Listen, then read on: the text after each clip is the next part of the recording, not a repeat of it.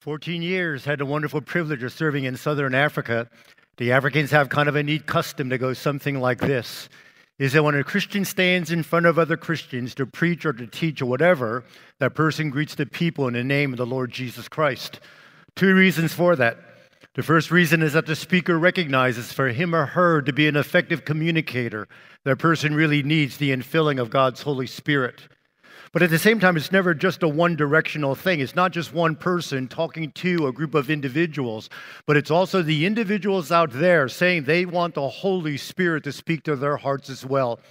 So I'm going to greet you in the name of the Lord Jesus Christ as my way of saying I truly want to depend upon God this morning. But if you'd like for the Holy Spirit to speak to your hearts, you would respond back and you would say, Amen. And so bazalwane, mina, ni funungi din bingale, lagameni linkosi, you Christu. Very, very good. A student came to my office to talk. Umfundisi, I'm faced with so many important decisions. I want to do what God wants me to do, but I don't know how to discover His will. Time is running out on me. I just don't know what to do. Well, tell me about it, I replied. Well, I graduate in December. I have two good job offers, but I'm not sure which one to take. And more importantly, I've been, go- I've been going out with a wonderful Christian gal. She doesn't graduate, though, for another year. I need to know if this relationship is of God before I graduate and leave. You see, there they were. Three crucial life determining decisions cascading down upon him all at once vocation, location, and marriage. You see, on a regular basis, I've had different ones from our academic community approach me and ask the question how can I know what God's will is? The reason for this is, I believe, because many of you are thinking about the future. What does the future hold for me? Physically, you may be here, but mentally, many of you are already living in the future. The questions ring loud and clear What should I be doing? Where should I be going? What organization should I be looking at? What should I be doing with my life? Who should I be marrying? How do I know what God wants for me? One student came to me and said, These questions are making me crazy. Well, I want you to know I understand, for I've been where that student was, ready to pull my hair out, wanting to know God's will. Well, allow me to take the role of a teacher for a few moments. I'd like to share nine thoughts that I have found to be very helpful regarding how one can discover God's will gleaned from the life and ministry of the Apostle Paul. Number one, a person who truly wants to know God's will needs to be willing to surrender self. Acts chapter 9 records Saul's conversion. And what I observe is that after Saul was saved, his pattern became one of continually seeking after the things of God, seeking to put first things first. You see, when Jesus Christ spoke the words of Matthew chapter 7, 33, seek ye first the kingdom of God and his righteousness, and all these things shall be added on to you. He wanted his followers to realize that to seek would take discipline and effort on the part of the individual. You see, in the Greek language, the word seek carries the idea of intensity and earnestness.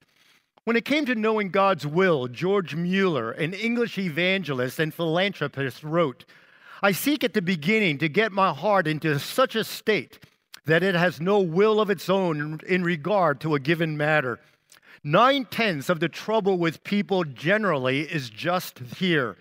Nine tenths of the difficulties are overcome when our hearts are ready to do God's will, whatever He tells us to do. When one is truly in this state of surrender, it is usually but a little way to the knowledge of what His will is. Number two, a person who is seeking to know God's will needs to understand at least two things. First of all, we need to understand the truth that God is our Father. In every one of his epistles, the Apostle Paul uses this phrase God our Father. And as Father, God desires the best for each one of us. One of my favorite verses in the Bible is found in Jeremiah chapter 29, verse 11 in the Old Testament. For I know the plans that I have for you, declares the Lord plans to prosper you and not to harm you, plans to give you hope in a future.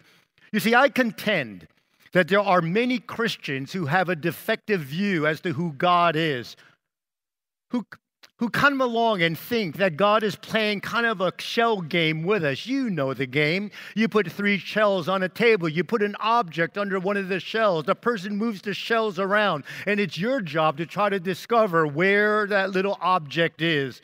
Or we come along and we see God as being the MC of a game, a game such as The Price is Right. We are given three curtains to choose from. And if we choose the wrong curtain, we get what is called the booby prize. They think that following God's will is something to be afraid of, they think it's something that we are to dread.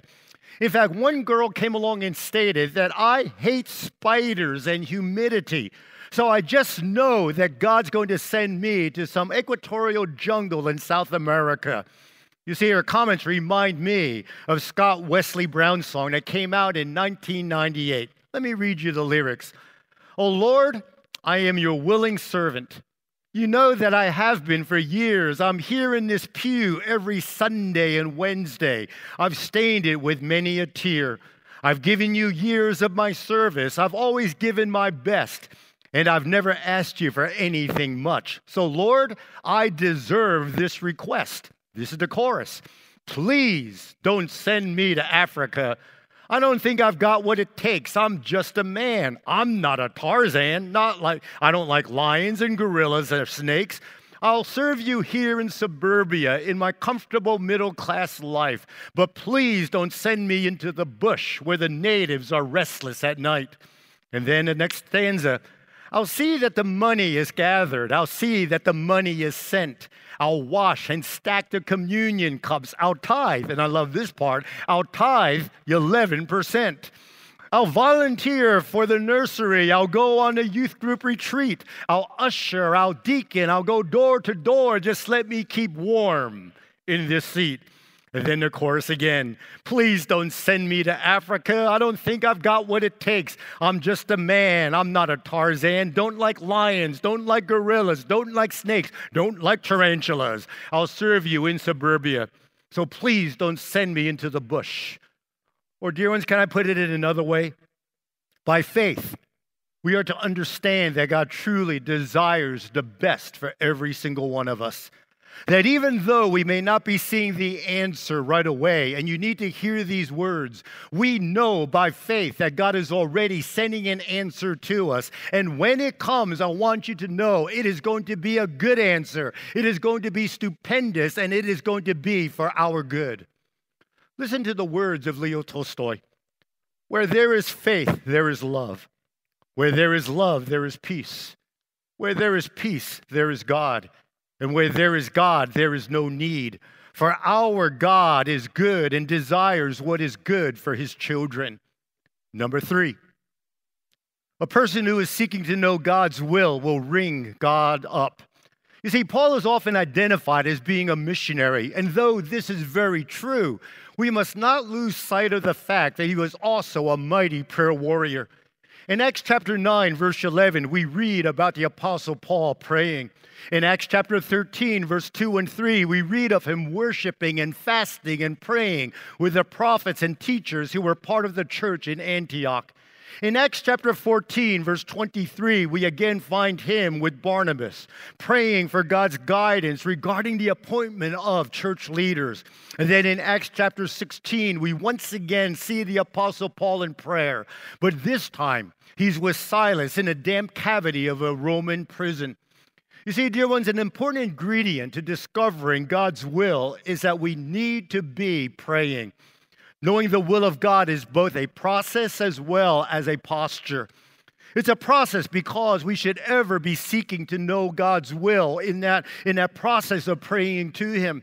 But it's also a posture because we need to be in a posture of prayer, receiving and constantly having an attitude of humility and possessing a commitment that when God tells us to do something, we are committed to obeying Him.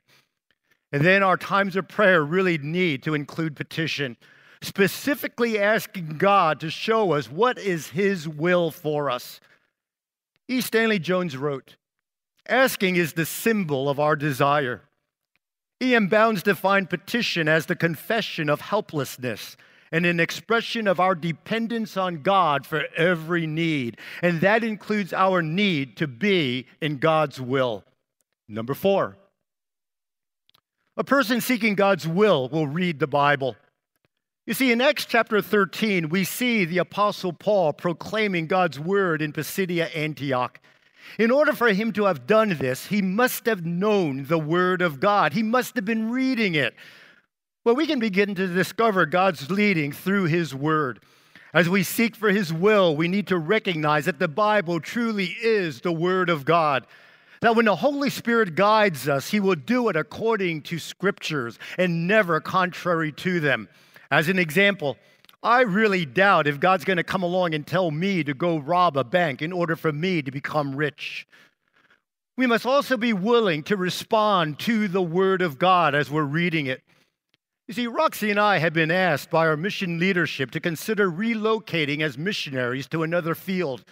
The decision to know what to do was a very difficult one for us. We were happy where we were. We loved serving in Africa. God was doing some wonderful things, God was at work. But we wanted to know what God wanted for our lives. And so Roxy, my wife, decided that she needed to have some word from the Bible to show us what we should do. Until we got God's confirmation through the word, my wife was not willing to take steps away from what we were already doing. And so she began praying. She began getting into the Word of God. A few weeks later, she came to me, and with excitement in her voice and her tears glistening in her eyes, I want you to know my wife, she is the emotional one in our family. And she came to me and she said, Let me read to you what I read this morning. In Deuteronomy, she said, are these words The Lord your God said, You have stayed long enough on this mountain. Break camp, advance, go. And so we went. Number five, a person seeking God's will will expect at least three things. That number one, one can expect that there will be a time of incubation. You see, it's interesting to me that in Acts chapter 9, Ananias was told by God that Saul was to be his chosen instrument to carry his name before the Gentiles and before their kings.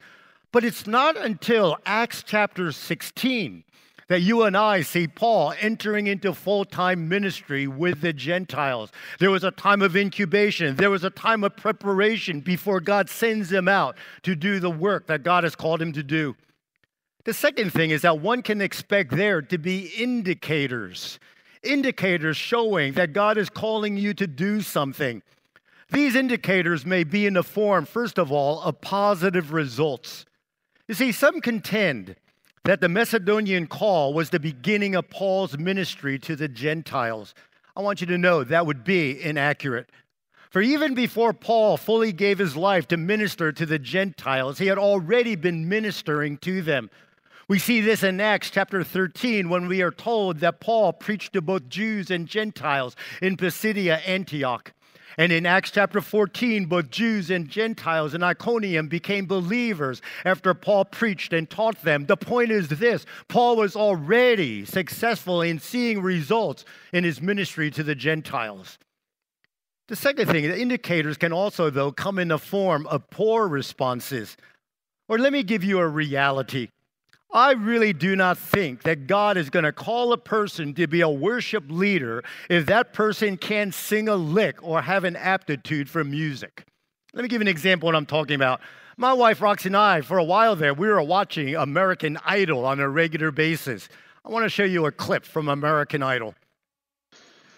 I can picture if Dr. John Bray had a worship team like that, that you would be fired right away.